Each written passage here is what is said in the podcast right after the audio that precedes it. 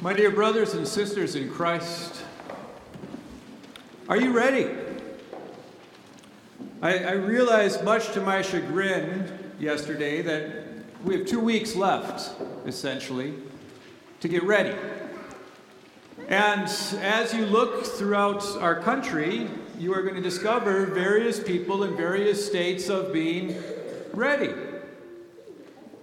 Some people have their trees up and everything's decorated and everything's looking brilliant. Some people will be going to get their tree next weekend and hope they still have time to set it up. Some people, you can drive by their house and their house is lit up brilliantly. And some people are waiting for a warm weekend to finally come around to put up their lights. Some people you can walk into their house and you are greeted with the glorious wafting scent of homemade cookies. And other people are sitting there waiting in anticipation for the day that their house will also smell like homemade cookies. We find ourselves in the midst of, of two weeks of, of frenzied preparation. Two weeks of getting ready. Two weeks is all we have left and it's in the midst of that hustle and bustle of this preparation that Isaiah gathers you around himself. And Isaiah urges you to pause. And Isaiah urges you to consider the purpose behind all of this preparation that you are putting together. Because here in the midst of, of preparation, Isaiah pauses and he urges you to ponder the comforts that he proclaims. Because that's what Isaiah is doing today. Isaiah is proclaiming comfort to God's people. He's proclaiming comfort to people who are languishing in their sin. He's proclaiming comfort to people who have found themselves rebelling against God. He proclaims comfort to those who are brokenhearted, comfort to those who are distressed. And he does so with three, well, four simple words comfort, comfort my people. And as he speaks these simple words, he points out three reasons why the comfort that he proclaims, the comfort he proclaims to my people, is the comfort that you also have. Isaiah begins right away. He says, A voice of one calling in the wilderness, prepare the way for the Lord. Make straight in the desert a highway for our God. Every valley shall be raised up, every mountain and hill made low. The rough ground shall become level, the rugged places a plain, and the glory of the Lord will be revealed. Isaiah starts off by, by leaving the man who is proclaiming this message a mystery. Because he doesn't want us to think about the person who's proclaiming this message right now. He wants us to think about the message. It's a time of preparation. And the message is about preparing, as though you're preparing a road. Now, if you've driven down 43 anytime in the past year, you know that a road takes a lot of preparation before it's finally complete. It takes a while to prepare the surface, to lay that roadbed so that you can drive on it without seeing any orange cones wherever. Well, the work of this messenger is no different. He has come to prepare a road, only the road he is preparing is not the interstate system. The road he is preparing is the human heart. But just like the, the, interstate system, the human heart takes a lot of work and a lot of preparation and a lot of building so that it is ready to receive. So it's prepared. And so the messenger comes to address that human heart. The messenger comes to cut down the haughty, who are overconfident in themselves and because of their ego think that they can stand before God and, and show God what they've done and somehow impress God. But Isaiah also comes to fill in the low places. He comes to make the road level. And so Isaiah, Isaiah serves to, to fill in those potholes of despair. And he comes to repair those cracks of depression. And he comes to straighten out those grooves that come from, from continued weary trudging through life. And he comes to repair all those things because he wants people to be ready to see the glory of the Lord. He wants people ready to see the Savior who is coming. And so he speaks a message of comfort. And he repeats the comfort in, in, in three ways. Just in case we miss it the first time, and just in case we miss it the second time, he wants to make sure we really get it by the third time. And so he says to you, Your hard service has been completed.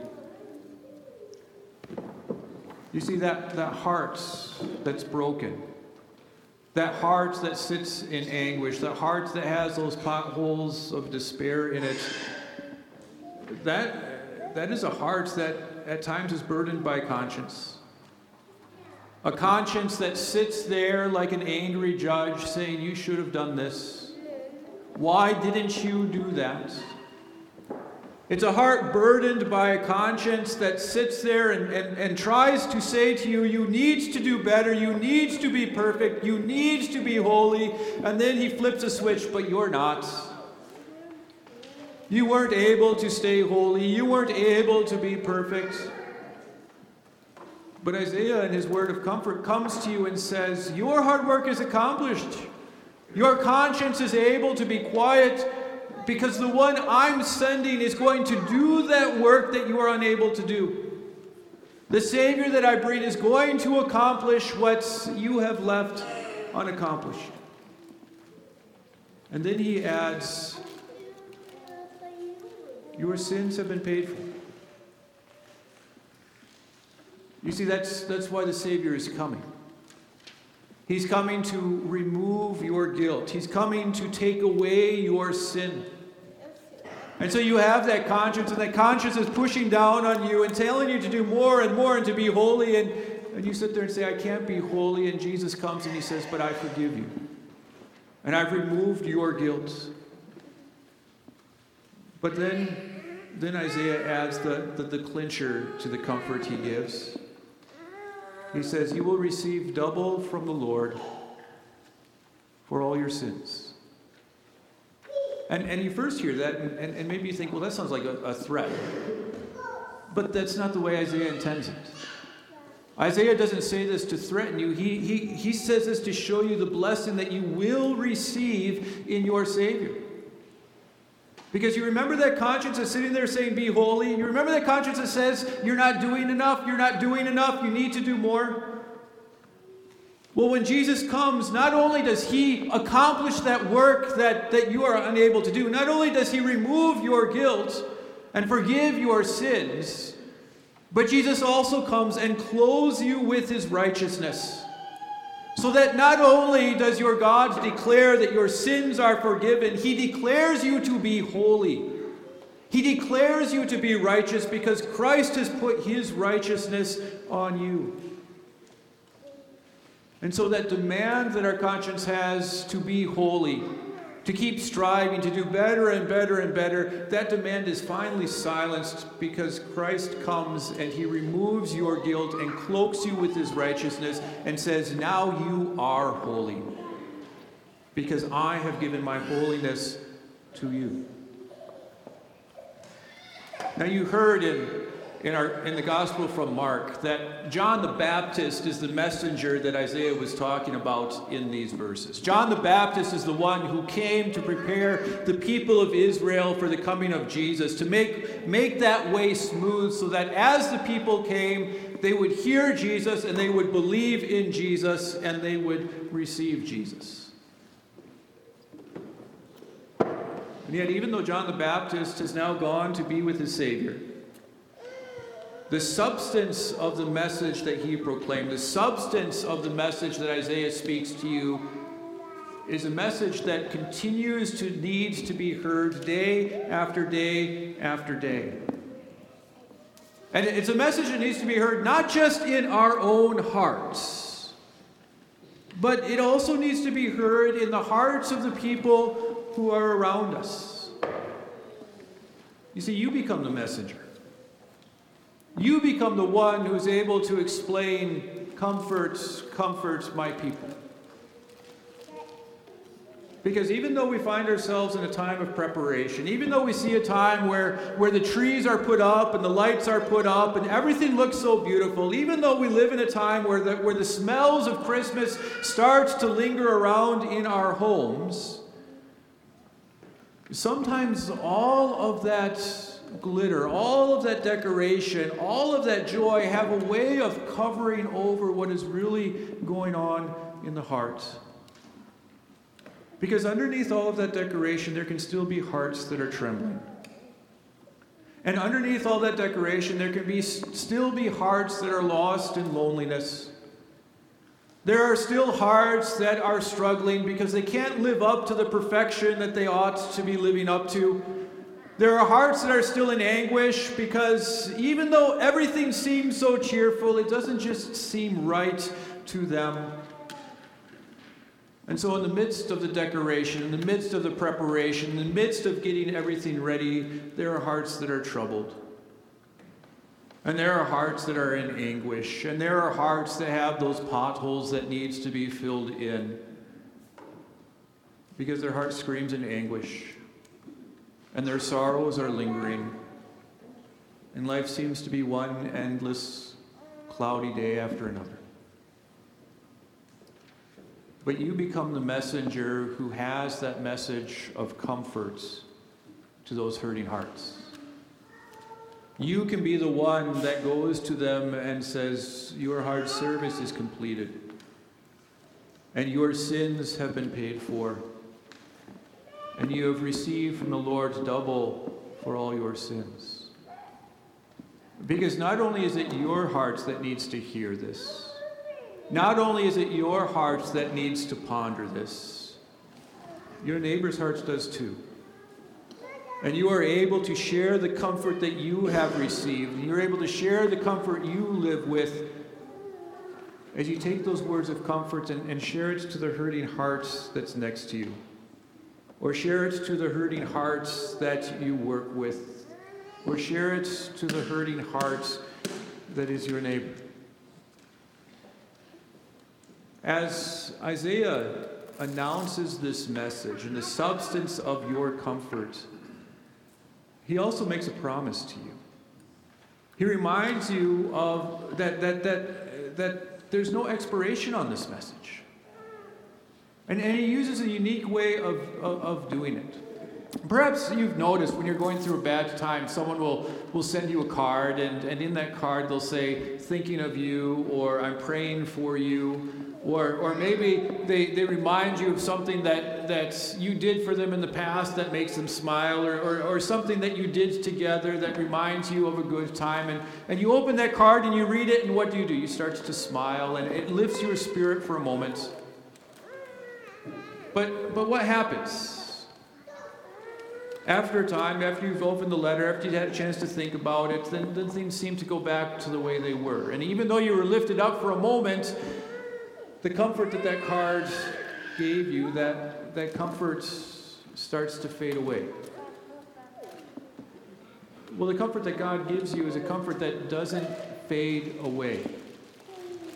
The comfort that God gives you is not something that's going to disappear. No, He comes to you and He says, My word is going to remain forever. My promise is going to remain forever. And so, even though you live in a world where it seems like things are going to pass away, even though you live in a world where nothing seems permanent, that everything is changing, that, that memories are fading, God says, My word is going to remain and my comfort is going to remain because my promises will always stand. My promises will not disappear. Finally, Isaiah draws your attention not, not just to the message of comforts and not just to the certainty of your comforts, but he also draws your attention to the guarantee God makes. Earlier this week, I, I saw uh, the post office posted their mail by dates. those, those dates where if you put your package in the mail by this date, they guarantee it'll be there by Christmas.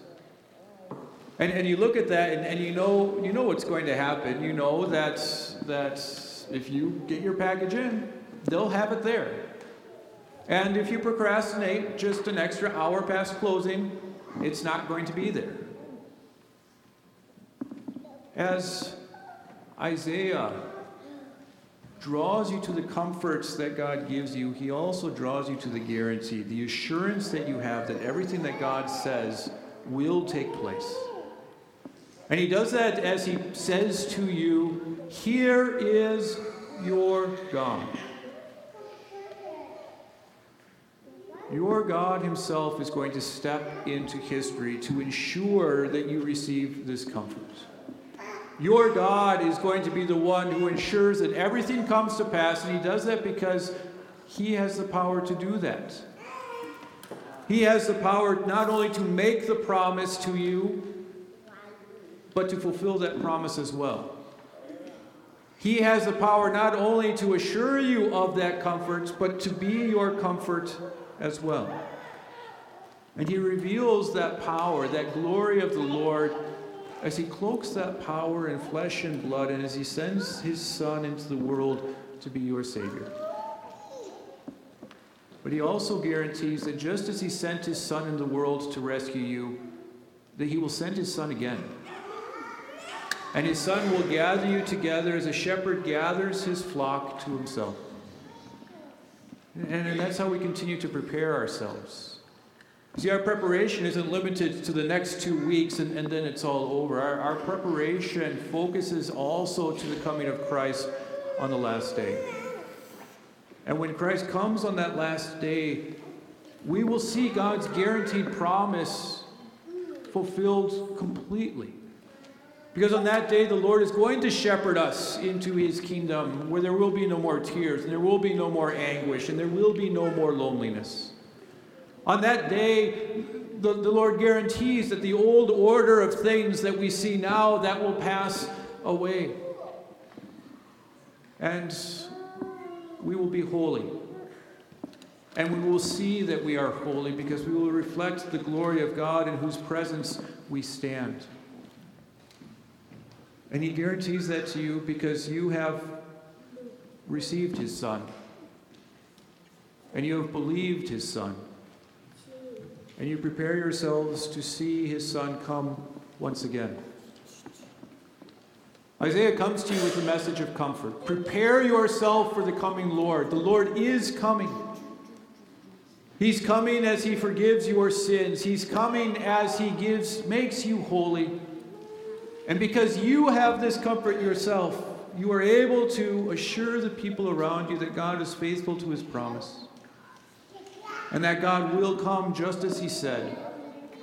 And God guarantees the comfort that he proclaims to you will be their comfort and your comfort forever. Amen.